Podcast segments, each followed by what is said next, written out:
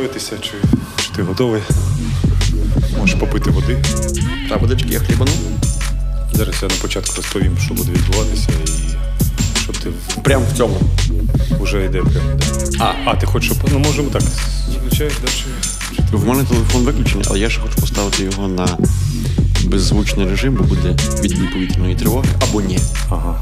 Або великий звук е, е, удару і вибуху, і не хочеться, щоб, Думаєш саме сюди? щоб він завадив е, нашим слухачам. Окей. Сміх та гріх.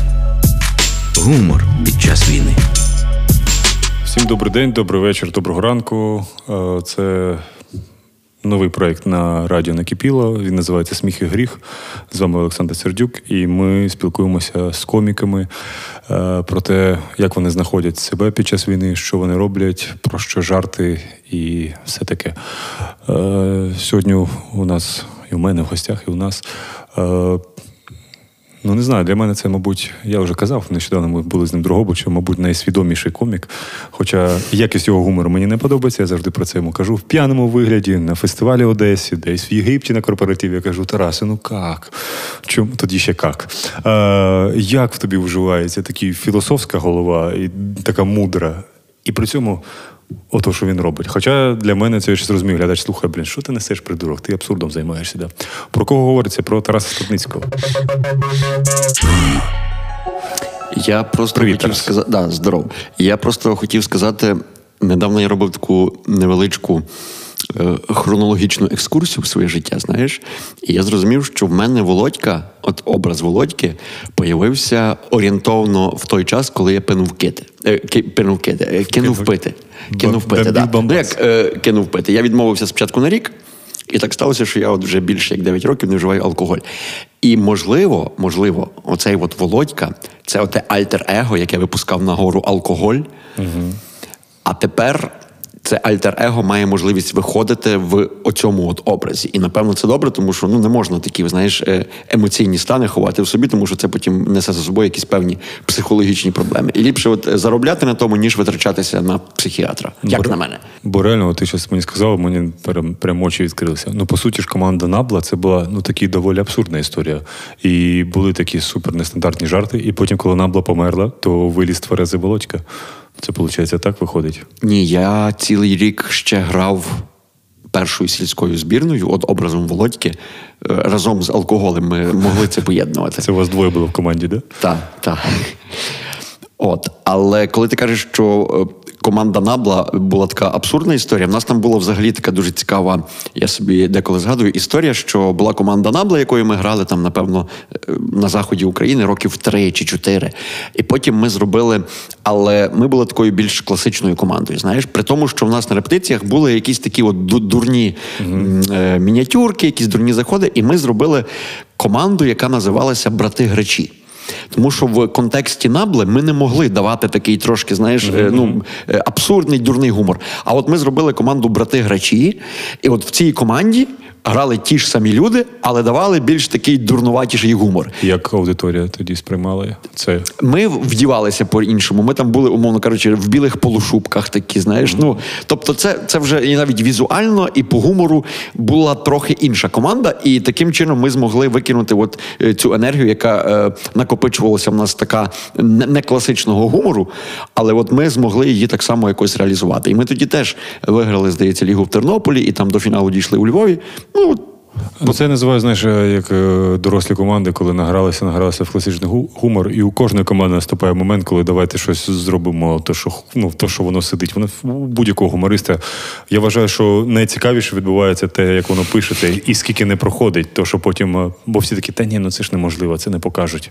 Хоча там, мені здається, кладість було всяких дуже дивних міні. Можливо, можливо, власне, я над цим не задумувався, але я собі от щойно подумав, що можливо, то, що ти кажеш, оце, що ніколи не покажуть, то, що ми робимо, знаєш, десь там е, на квартирах е, в третій ночі, і мало хто запам'ятовує, можливо, навіть це і є той цемент, який тримає команду вкупі. От Да, ці да, це такі така- внутрішні моменти, Такий які психологічний момент, який такий фух, видихаєш. Просто ти ну, вже задовбався писати цю домашку або щось, і тут просто починається оцей польот, який, думаю, навряд чи комусь буде смішний на наступний день. Але в той момент Так, воно от дуже треба.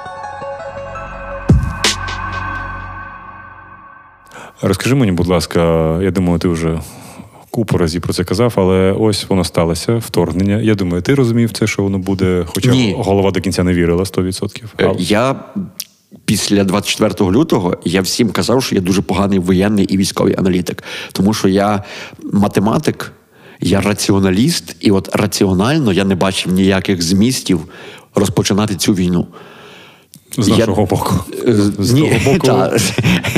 От, тому для мене ця війна була реально шоком перших три дні, тому що я не розумів справді, що відбувається. Я нарешті, нарешті розчистив свій підвал. Я відвіз е, весь. Е, як називається, то знаєш, у коробки з холодильниками, оці бі- білий. е, Ой, я не... Ну, от щоб воно не, не побилося, знаєш, от всю техніку.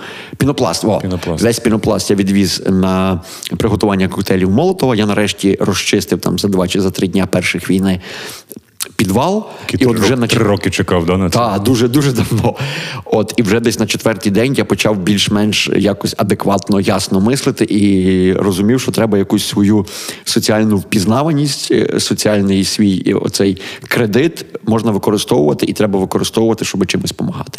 А, в плані, ну, хоча ти з- ми вже про це приблизно говорили. Ну, ти ж знову лукавий, що ми з тобою бачилися в грудні місяці на фестивалі Ліги сміху, де зібралися всі, всі, всі покоління команди. Ми з тобою говорили про це. Ти сказав, як мені сказав кум, або хтось твій е, зберігаємо спокій і чистимо зброю. Тобто ти аналітик досить таки непоганий. Я думаю. Просто дзен-буддізм в тобі переміг, і ти знав, що якщо воно буде, ти будеш щось Так, уже. наявність зброї не заважає тобі раціонально мислити, знаєш. да, да. Тобто, це тут ще така цікава штука, мені здається, що дуже довго нас готували до того вторгнення. Знаєш, були там е, дані розвідки, і мені здається, місяць. Я це вже десь розказував, що тиждень перед е, 24 лютого я їхав в електричці Львів-Тернопіль і сиділи дві панянки. От вони годину про щось говорили, і так, між іншим, одна одної питає: слухай, а це вже було то вторгнення чи ще ні? І друга каже: Я не знаю, я четвертий день на зміні, я щось не маю часу за тим слідкувати. Знаєш, і я оці поржав. Можливо, якби це було дуже так, знаєш, неочікувано, а вже люди, от. Е, Людям вже треба було або вторгнення, або сказати, що його не буде. Все. І от воно нарешті сталося. І, власне, що е, воно дало ясність. Тому що от оця невизначеність вона дуже сильно впливала так само на все. Ти в такому підвішеному стані, і тебе постійно оцими новинами ем, накачують, накачують, накачують. Ти все одно в стресовій ситуації, і коли воно вже почалося, в тебе вже був якийсь такий емоційний е, е, емоційно людина звільнилася, трохи ще побула в якомусь такому напруженому стані під час оцих перших днів новин, і далі вже почала щось більш-менш адекватно мислити. Ну, принаймні, це про мене, про мою сім'ю і про моє найближче оточення.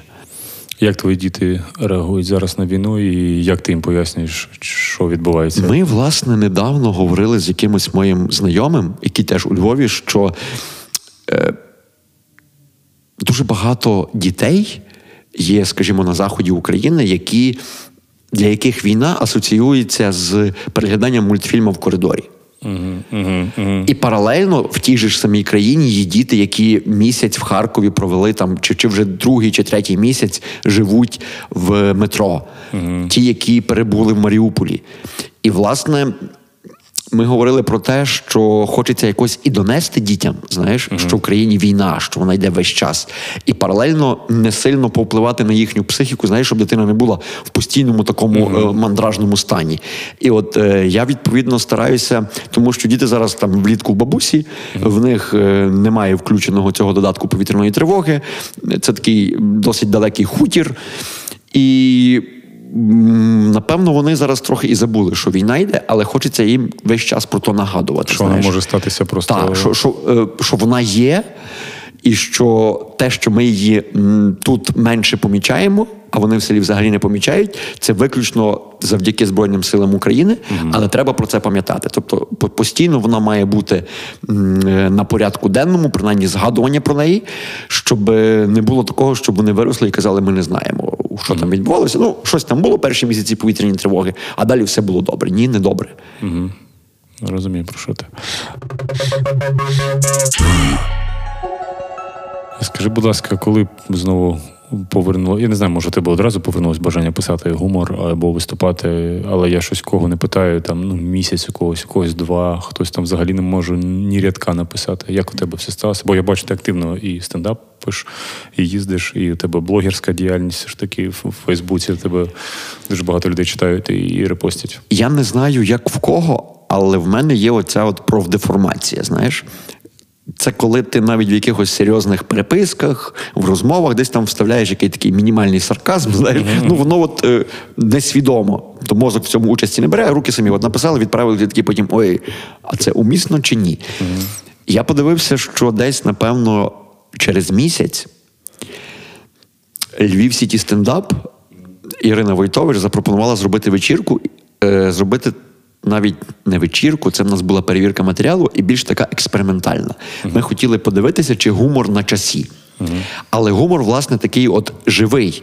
Тому що до того часу вже було дуже багато мемів, uh-huh. знаєш, дуже багато гумористичного контенту в інтернеті. Але інтернет-контент він не прив'язує тебе. До до нього, знаєш, тобто ти щось запостив, тобі хтось сказали, зараз не на часі, ти кажеш, я перепостив от в цього, все. Ти такий. А тут, власне, ти безпосередньо видаєш цей гумор. Тобто ти за нього і відповідальний. І ми не розуміли, чи він на часі, чи не на часі, але перша вже перевірка матеріалу зібрала у нас аншлаг uh-huh. в дзизі, і люди дуже класно реагували. І ми зрозуміли, що це потреба не тільки для аудиторії, але і потреба для нас. Угу. Бо ми таким чином себе дисциплінуємо щось писати. Ми пишемо здебільшого е, гумор такий, який принижує русню, який показує от, е, цю другу армію світу, угу. але е, трошки з іншої сторони, здебільшого з іншої сторони. І ми зрозуміли, що таким чином і ми звільняємося від цієї негативної енергії, яка нас постійно тримає. От оця новини, соцмережі, знаєш, оці нагнітання, mm-hmm. якісь там вкиди, все, вони вже оточили Київ і, і так mm-hmm. далі. От е, це трошки відвертає нас від. Ем, новин від соцмереж е, це допомагає нам в плані концентрації, коли ми пишемо гумор. Ми mm-hmm. теж. І от е, сам виступ він теж дає таке емоційне звільнення і для нас, і для глядача. Ми зрозуміли, що це треба. І навіть наперекір тому, що деколи приходили в нас коментатори під нашими Ютуб-відео і е, в інстаграмі, і так далі. Але я стараюся на них не звертати увагу, я стараюся ставити набагато вище по рейтингу для себе від оцих от коментаторів, які кажуть, ой, не на часі, а там от в нас прилетіло, а ви ржете е, з цих всіх речей. Я е, стараюся ставити подяки від військових особисті, коли ми виступаємо. Або коли, скажімо, там після нашої вечірки Львів Сіті стендап до мене підійшла дівчинка і сказала, що мій тато от на передовій, і вчора він буквально дивився ваші відео на Тіктоці, як ви переслали казку, він переготав і сказав вам е, подякувати за нього. Mm-hmm. От для мене ці от е, подяки набагато важливіші від критичних коментарів на Ютубі. Взагалі, у мене з цими подяками мене ніколи в житті їх не було. Ну, не не подяками, ну, типу, дякую вам, я все, та ну що ви. Ну. А от вони завжди неочікувано приходять бумажні подяки. І ти такий йдеш, там тобі бригада пише, там треба нам зустрітися з тобою. І вони видають оцю подяку, е, лист, і ти такий, о, блін, та навіщо? Вже була у тебе така? Так я відчуваю, що. Ну, не те, щоб е, це не те, що як там відкритку тобі в дитинстві, а тут таке щось таке, що таке важливе. Чи Дуже важливе, правда? І ти такий, блін, вау, та, ну, що я там зробив? Це ви робите, типу, я Власне, тут виникає таке внутрішнє відчуття, що mm-hmm. це насправді ми вам маємо дякувати. Так, і так. от. Е- воно дуже таке сентиментальне. Абсолютно. І ти кожен мене вже там три лежить, і я кожен раз, та ну блін, ну на, і кожен раз вони придумують різний різний, різний варіант запросити тебе. І, типу, я розумію вам, що нема чим зайнятися. Кажу, на чому, типу, але все одно це супер приємно. Ти ще знаєш, що ти в'яжеш сітки, або ти як піар війська приходиш, фоткаєшся біля сітки, кажеш, ми сьогодні в'яжемо сітку. І я розумію, що я можу в'язати сітку. Або в той час можу займатися ще якимось е, іншими речима uh-huh. завдяки своїй медійності і впізнаваності. Але паралельно, м, тобто я я веду до чого? Я е, сам в'яжу сітки, але не так часто, як би хотілося. Бо є там, умовно кажучи, збір на ту на ту ж саму нитку, з якої ми в'яжемо сітку. Mm-hmm. Знаєш, тобто його треба оголосити, його треба проконтролювати, е, треба зібрати ті гроші. Потім на ті гроші треба купити нитку, оплатити її, е, зустріти на новій пошті, mm-hmm. привезти туди. Це все так само займає час. І я порахував, що е, тільки через мене ми зібрали на нитки для маскувальних сіток більше 300 тисяч гривень. Угу. Це паралельно ще там є люди, коли приносять знаєш, готівку і гроші, бо ми зробили монобанку, і стараюся я через через такі, е, да, щоб щоб не було якоїсь плутанини, бо там є збір і на сітки, і ми віп Тернополем робили е, теж збори, якісь аукціони. От тому. І я не є в таких піар-військах, я просто запрошую людей туди, тому що в нас реально зараз, принаймні два тижні тому, в нас була черга на місяць.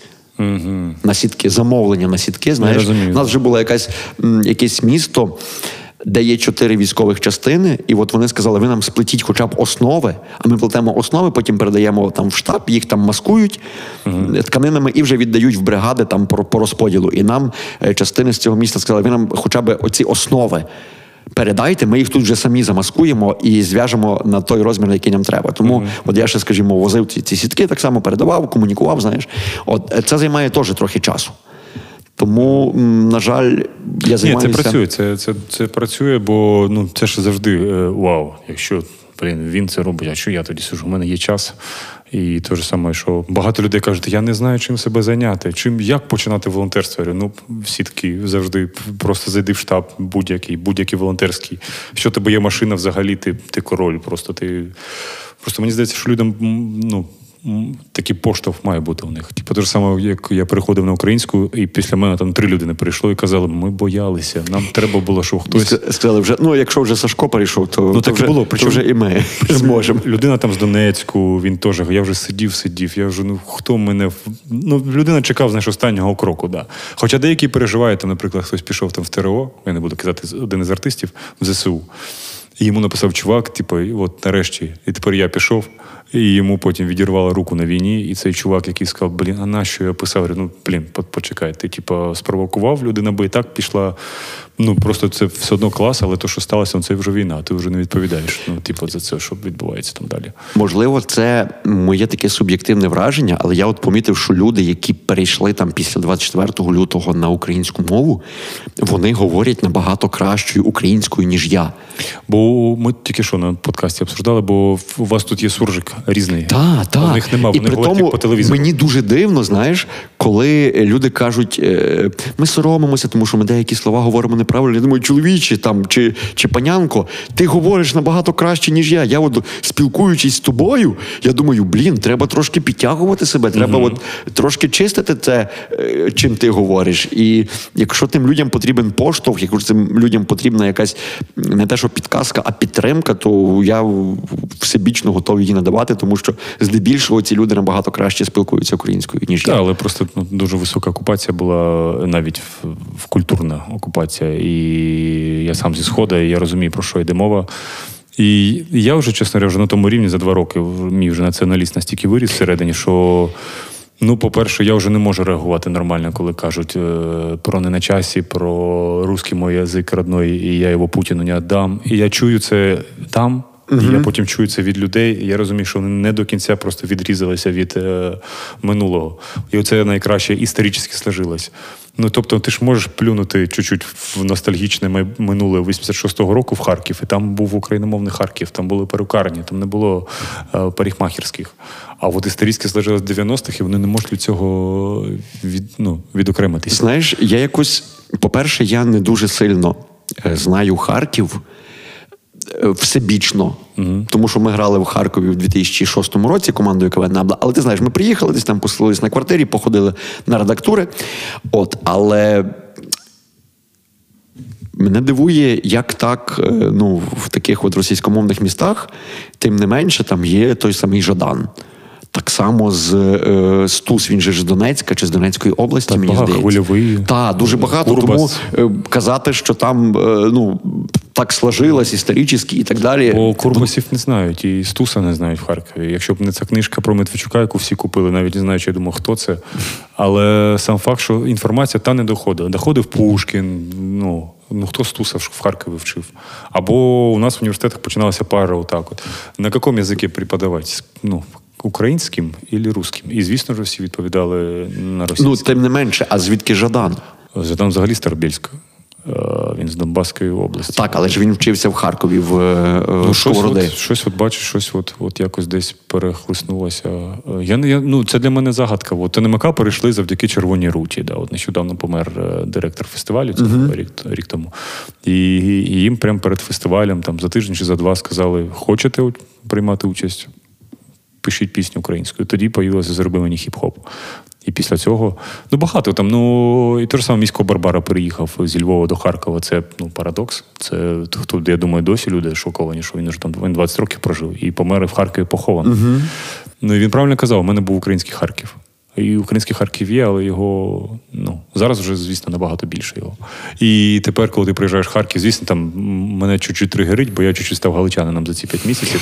Ну це правда, я побачив, як тут ховають героїв, як ну ну тут, тут, тут ти розумієш, що блін, ну вся вулиця стоїть на колінах з, з прапорами, і всі види священників на площі, коли збираються е, всі оркестри. І ти приїжджаєш туди і бачиш веселу ізбушку, бачиш, що ну не зміниться тут нічого. Але між тим у всіх з машин грає один в каное. Справа в тому, в мене немає дому. Бачиш, я просто теж недавно зрозумів, наскільки ми мало знаємо е, саму Україну. Угу. Це після поста Черняка. Це полі... бізнесмен. Бізнесмен, це який е, власник Хортиці, знаєш, uh він зараз е, у Варшаві чи ще десь, і він от прям дивувався, прям дивувався. По-перше, він дивувався, наскільки поляки допомагають українцям. А по-друге, він дуже дивувався, як вони в е, неділю всі йдуть до церкви. І не працюють, да. І нічого не працює. І я думаю, так в нас так само. Ну, до нас до мене приїжджали знайомі, які казали, а що у вас твориться у Львові до обіду в неділю? А я кажу, так всі в церкві? Як всі в церкві? Тобто тут так само, майже як в Польщі, тільки ти ніколи тут не був в такий час. Я так от на Черняка очима подивився, як мама приїжджала у Львів перший раз. Вона ну, я повів в кав'ярні. Вона це було свято якесь, е, і вона каже: Саша, тут люди працюють взагалі. Чому всі в кав'ярнях? Мам, ну вихідний. Типа, а воно у нас воно в східняцький соромитись кота в ресторан. Та ну куди ж там вся молодь буде, що ж я піду? Я її в Криївку зводив. Я говорю, мам, тільки ну ти розумієш, що треба робити. Говорю, не розумію, просто проходь. Москалів нема, каже, нема.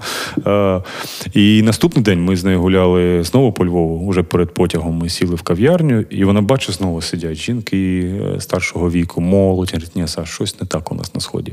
Куди ми спішимо, куди ми біжимо? Ми постійно працюємо, ми нічого не помічаємо.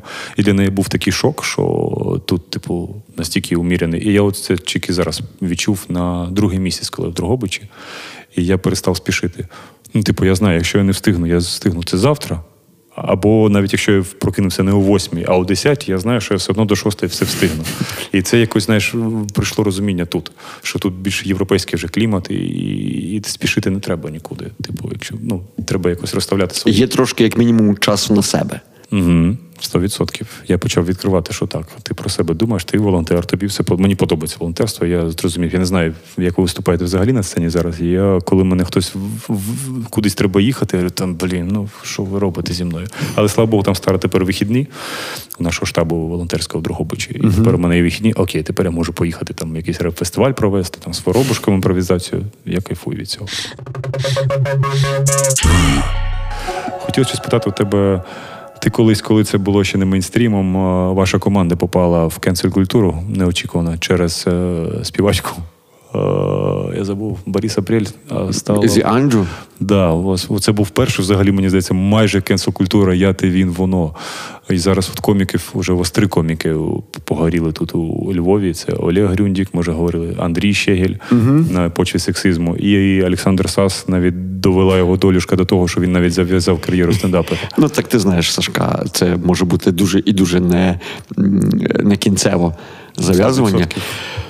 Але стосовно зі Анджі, це було коли? Це це просто ще, мені здається, 17-18 рік. Да, це десь було 17-18 рік, і це можливо, можливо, на той час е, ця тема ще не була така, е, знаєш. mm На загальному розгляді чи огляді, як це правильно сказати. Uh-huh. От і та ми просто не думали, що це може викликати такий резонанс, uh-huh. по-перше. А по-друге, ти ж сам розумієш, що в лізі сміху є так само редактура. то це, це все-таки пройшло якусь редактуру, і пройшло, напевно, редактуру не тільки Андрія Петровича, але і теперішнього президента, який тоді Ну ще. да, це ще був ведучим. Да, це. Так. Я не знаю, як про це казати зараз. Знаєш, тому що пройшло вже там 5 чи 6 Ну, років. зараз я так розумію, навряд чи тебе жарти такі в стендапі. Е, Та, та, просто пройшло там 5 чи сі- чи 6 років, і напевно і наше ставлення до цього трохи змінилося. І навряд би чи зараз ми так жартували і, і, і про це жартували. Ну так, бо, бо, бо зараз я так. Я, я, ну, я, я чекав, що нарешті культура ця пройде, бо після Єгора Шатайла, якого запшикали там ну, традиції, порядок просто за жарт про сімейні цінності. Ну, людину прийшло шість людей і запшикало на вході перед виступом. Е- і, і, і це для мене дивно було. Як так може бути? Типу, просто за Так ти просто в іншій якійсь е, суспільній бульбашці крутишся, і для тебе це просто незвично. Бо ми, коли були з виступами в Америці, нам розказували про те, що в Америці теж є консервативні штати, де от е, певні стендап-коміки чи певні люди, які розказують от такий от е, трохи, як би це правильно сказати, гумор е, такий Ну, на грані. на грані, та що там теж ці коміки не виступають, тому що такі консервативні штати там живуть там е, певна кількість досить велика християн чи людей з такими, які більш за традиційні цінності, і от вони не мають в цих штатах виступів. Ти не боїшся, до речі, бо я знаю, що ти ну ти релігіозна людина і віруюча, але у тебе проскакують жарти. Не страшно, що от, бо що я знаю, що тут у вас на Галичині. Я навіть іноді мені кажуть, ти тільки більше нікому таке не кажи.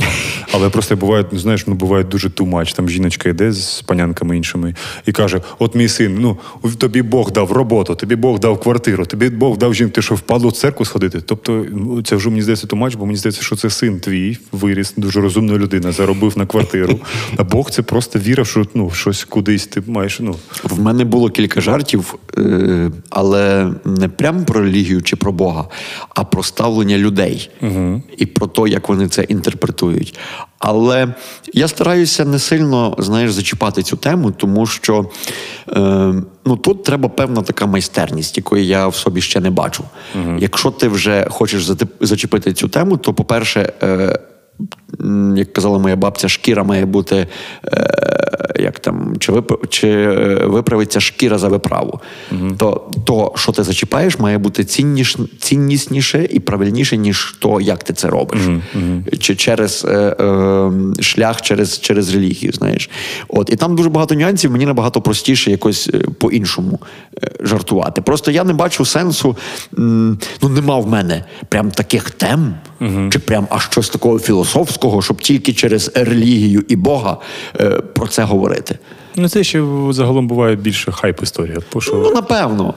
бо що загалом всі кенсели відбуваються, коли ага, зараз Ну, я тут таке скажу, і по-любому мені борода. Я просто стараюся оце озвучити, знаєш, собі, подивитися. Найперше, це має бути мені комфортно про це розказувати. Бо коли ти тобі некомфортно, це відчувається зразу в подачі, в голосі, в енергетиці, і люди тоді розуміють, що ти сам трохи зажатий.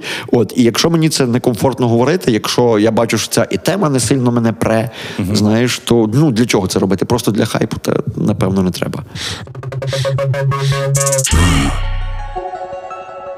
Хто придумав акцію кава? Кава для ЗСУ. Да. Це ми придумали разом з Віп Тернопіль. Бо що я бачу завжди карточка мотеля вашого звукорежисера і автора. це, і... це ми придумали е, з ВІП Тернопіль, і я дивився недавно. Я перший раз скинув каву для ЗСУ 20 березня. Угу.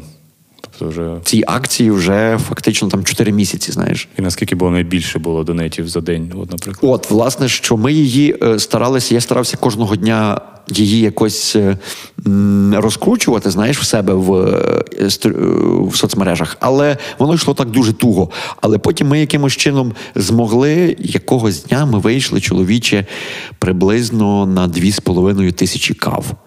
Вау. Та, тобто це виходить близько коли- 70 тисяч гривень за день. Ми зібрали тільки от Це ранковими Це коли кавами. банди, я так розумію, да? одночасно. Так, ми, ми власне собі поставили за мету, що якщо 7400 людей кожного ранку поділяться своїм напоєм. Ми ведемо до того, що ти п'єш каву, чай чи будь-що зранку, і за те, що ти це робиш в відносно безпечному місці, треба подякувати Збройним силам України. Клас. І середня вартість кави ми порахували це 30 гривень.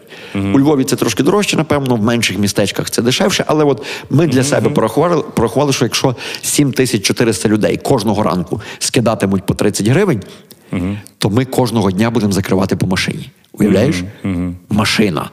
І насправді це не так багато. Це я рахував кожен сотий житель Львова, якщо би це зробив. А враховуючи те, що в нас здебільшого там кидають, е, я зараз кидаю 100 гривень, тобто це три кави. І люди так само стараються там е, кидати за себе, за чоловіка, за дітей, ще за когось. То це насправді там, якщо три тисячі людей кожного дня задонатять там по, по, по 100 гривень, то от ми кожного дня матимемо машину. І це, по-перше, дуже класно. Бо машини, ти знаєш, це розхідний матеріал. Так. А по-друге, це не є дуже ну, критично для людини. Там 30 гривень. Це я думаю, що це Ну не да, така якась сильно важлива сума, яка навіть при війні е, дуже закриє якусь сильну потребу. А оцей нашумівший продовження хіт історія за. Ну, історія за каву, чи що ти зараз. Ну, а чим я займаюся? От щас, ні, не- кожного, кожного дня я публікую історія за каву. Да, це вже якесь продовження, так Е, розумію. Це да? я вирішив для підписників в Фейсбуці і в Інстаграмі, щоб їм цікавіше було донатити. І це такий своєрідний виклик для мене, наскільки мене вистачить. Ну, історія От. тебе багато, я думаю. Історій багато, просто не хочеться, щоб вони були одноманітними, не хочеться, щоб вони були, знаєш, з одного і того самого часового періоду. Хочеться щось там з дитинства, з юності, е, потім щось, що розказувала моя бабця, от, от, от їх якось чередувати. І я, от, е, поки людина зранку п'є каву свою, задонатила нам каву на ЗСУ, вона має можливість там 2-3 хвилинки почитати історію з мого життя, чи то, як я бачу історії своєї родини. Ну, до речі, я тебе спіймав на брехні. Ну, ти ж не знову Яворівська, да? як ти кричали Кузьмі, і коли він зупинився. Я був на тому книжному, я просто пройшов повз. Я пам'ятаю, це 2007 рік, як тільки вийшла книжка Я Побєда і Берлін, 2007-2008. У нас там була якась. Це був 2000... Ой, або шостий, або сьомий. Та, У нього та. вийшла Я Побєда і Берлін, і ви тоді крикнули, що ви знову Яворівська, але ви ж не знову Яворівська. А як ми мали привернути його З увагу? Боброїдів.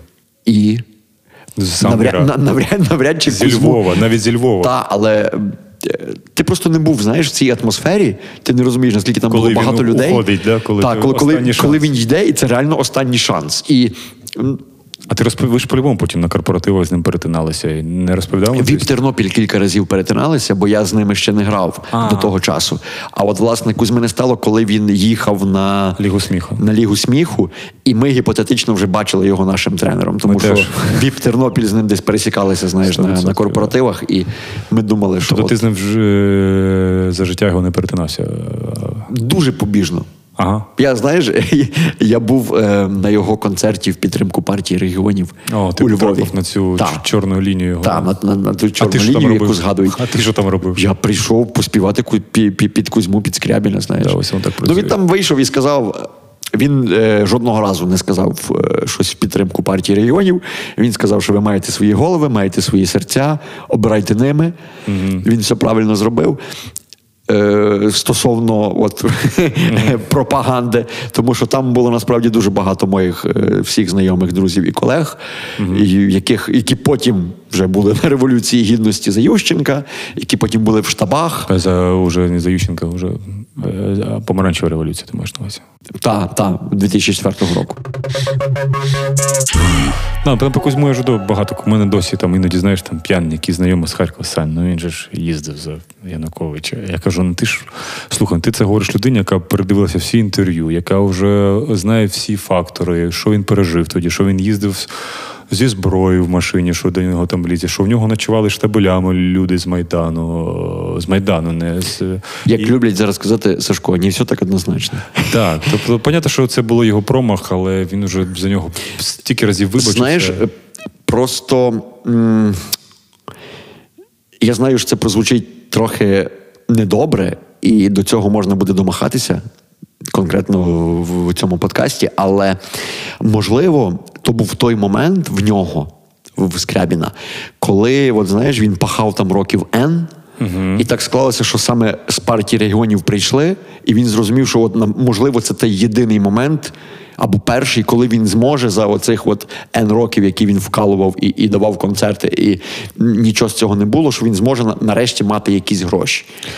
І людина ж не могла подивитися вперед і зрозуміти, наскільки це, наскільки потім е, ця партія регіонів обернеться для країни. Давай, давай так. Люди не, люблять е, е, торкатися навіть цієї теми, але я гуглив, я читав, і давай будьмо відверті, що Петро Порошенко це теж один з засновників партії Ох, регіонів. ти, ти ж знаєш, що ти зараз ну, ти вже Ну, розказав так- про цей експеримент Порошенко написати вночі, твої знайомі, да? і це, ж, Та, це ж свята так корова. Це, це, це є. Бо ми Але- стараємося не згадувати оці всі речі, але напевно всіх людей, знаєш, всіх людей є якісь темні моменти в біографії і темні такі штуки, про які не хочеться згадуватися. Але тільки от публічні люди. В публічних людей воно випливає, тому що е, на них це легше Інтернет накопати. Так. І я от е, вчора буквально слухав подкаст про Нюрнберзький процес. Знаєш, і дуже цікаво там е, розказували про те, що переможців не судять, тому що дуже багато питань було до союзників. До ведення війни, але оскільки весь трибунал е, сформувала Америка, Англія і Радянський Союз, то вони просто не задавали питань самі до себе. Ну так, да. так воно і було. Про Кузьму я закінчу все-таки. Ну, ти бачу погано знаєш біографію Кузьми Скрябіна і групи Скрябін. Це була вже четверта політична е, його поїздка. Спочатку була партія зелених, потім були озим, Озимі люди, озимі люди, які возив Цикало Олександр. І ти розумієш, звідки ноги росли партії озимі люди. Але там був і Микола Вересень в озиміх людях. Ти ж це я ще всіх потягнув на дно. Тому е, я думаю, просто. Ну, це був телеканал Інтер. Я думаю, да, ти правильно сказав, це була телевізійна популярність дуже, дуже високого рівня. І я, мабуть, їм сказав, або зараз ти все закінчуєш. Ну, він так і казав, або ти зараз все закінчуєш, або ми тебе далі форсимо. Але потім, як показав 14 рік, ну, він, він дуже сильно переживав. І я думаю, це той самий момент, коли. Я називаю свідомість українця. Перше, ти стаєш волонтером, бо я не був волонтером 8 років. Я не знаю чому. Я от ну щось не доходило до мене та інфа. Я розумів, що я живу в прикорд... ну, в місті біля війни Харків. Я був втомлений від війни, і я не волонтерив. Я бачив цих людей, які волонтерять, а я щось ні-ні. Але ці люди, які волонтерили, або артисти, які їздили на Донбас, і все таке, зараз вони воюють. І те ж саме я думав, Кузьма, я, я 100% був певний, що він би зараз був на фронті. Бо слова вже, мені здається, ну, просто зараз ми бачимо список людей, які зараз воюють, і мені інколи страшно, що ми можемо втратити всю музичну нашу і поетичну історію. Але надію, що вони повернуться живими, і все буде окей. Оце я загнув щось неочікувано, да. Розкажи, будь ласка, це отак наостанок я всіх питаю.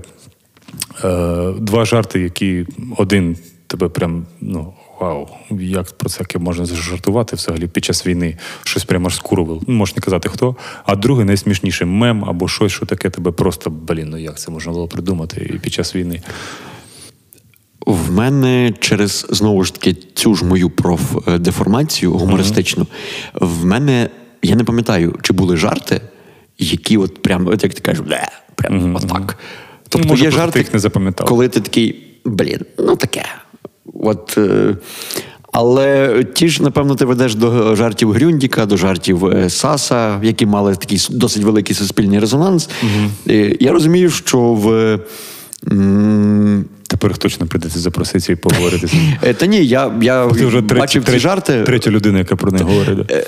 В них е, в мене поставало логічне питання: знаєш, що це не був прям болт. Це не було прям, от знаєш, то. Заради чого треба було це говорити? Я, скажімо, моя внутрішня редактура е, викинула би це дуже просто і сказала: ну от воно цього не вартує. Або до братів грачів, я так розумію. Або до братів І то навіть, я які думаю- там грали в 2008 році. Або брати речі, я думаю, теж навіть би не прочитали цей жарт. Думаю, що ні. Тобто там ще й була колективна редактура, знаєш. Е, от, тому в мене нема таких от жартів. Воно, напевно, більше. м, Так, з професійної точки зору, ти розумієш, що напевно ти би цього не давав. А Але, який? але це вибір хлопців.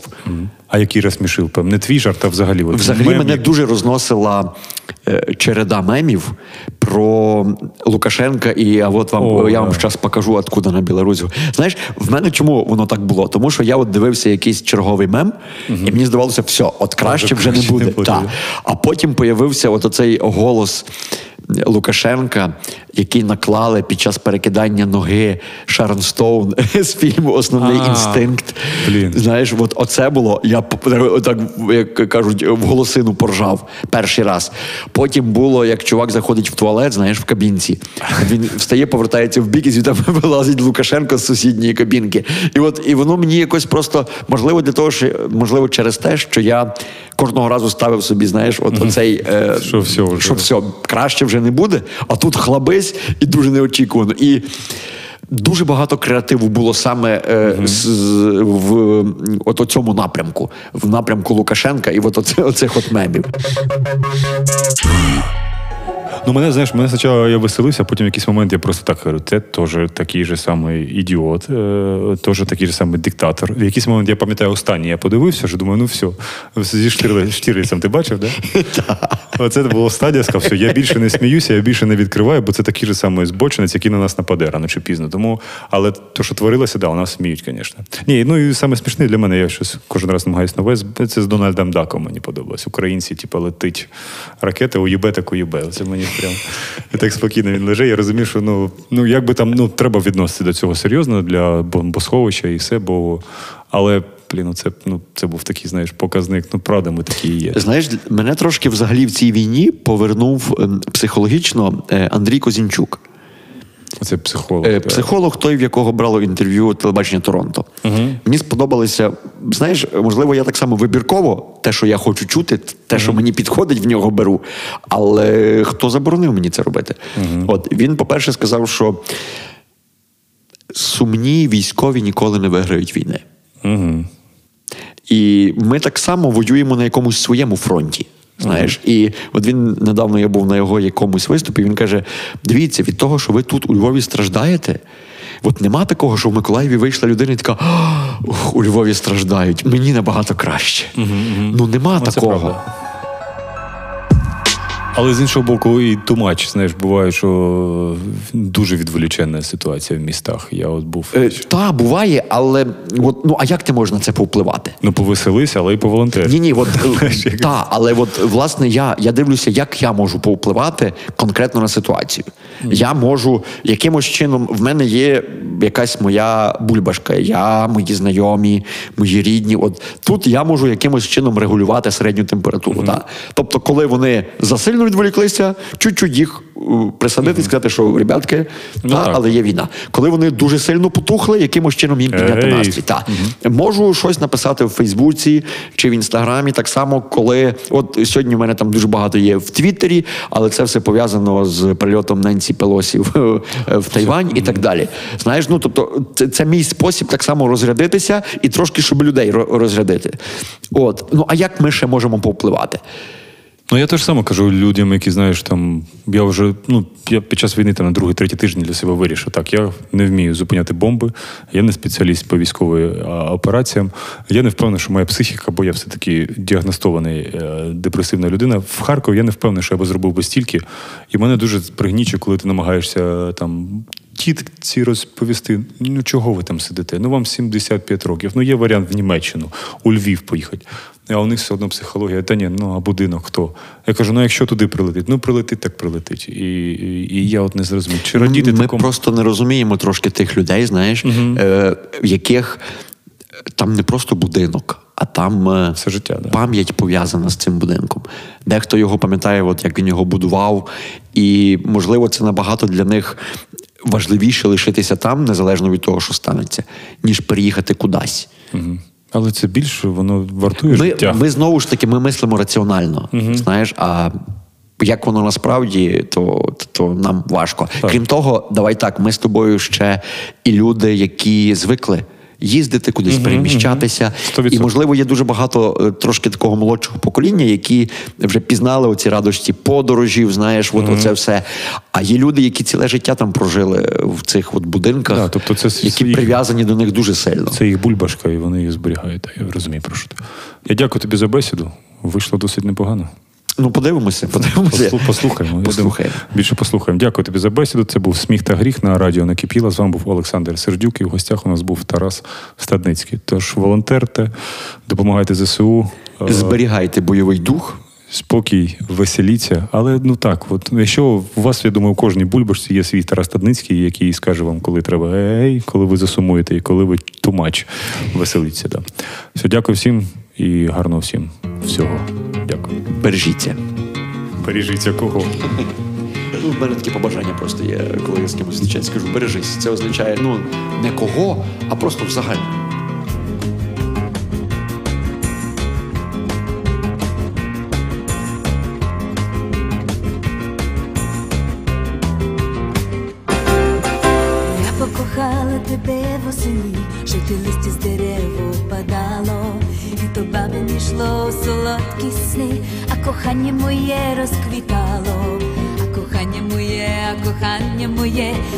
А кохання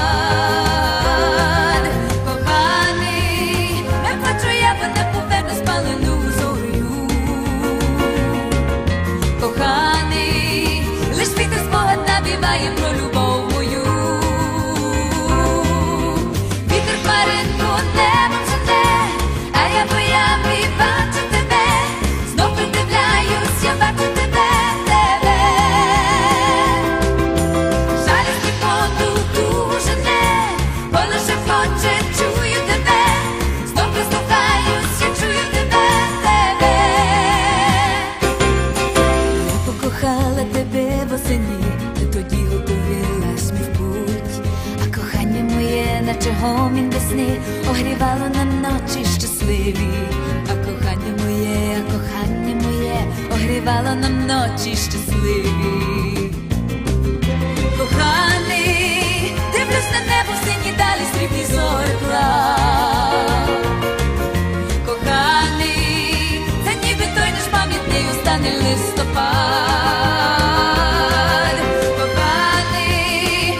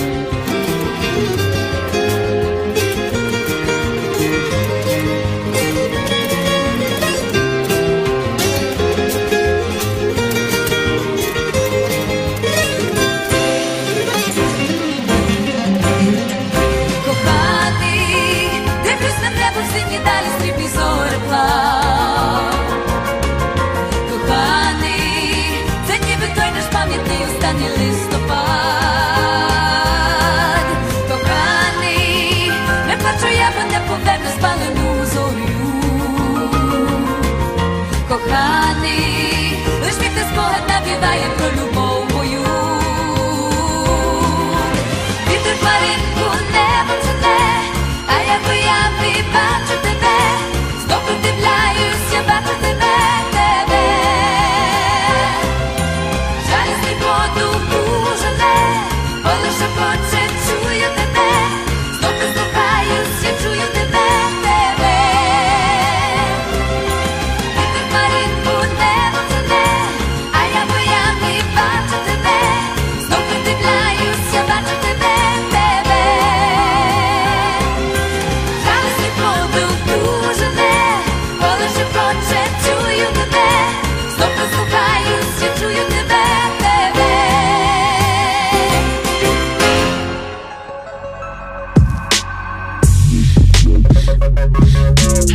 Сміх та гріх.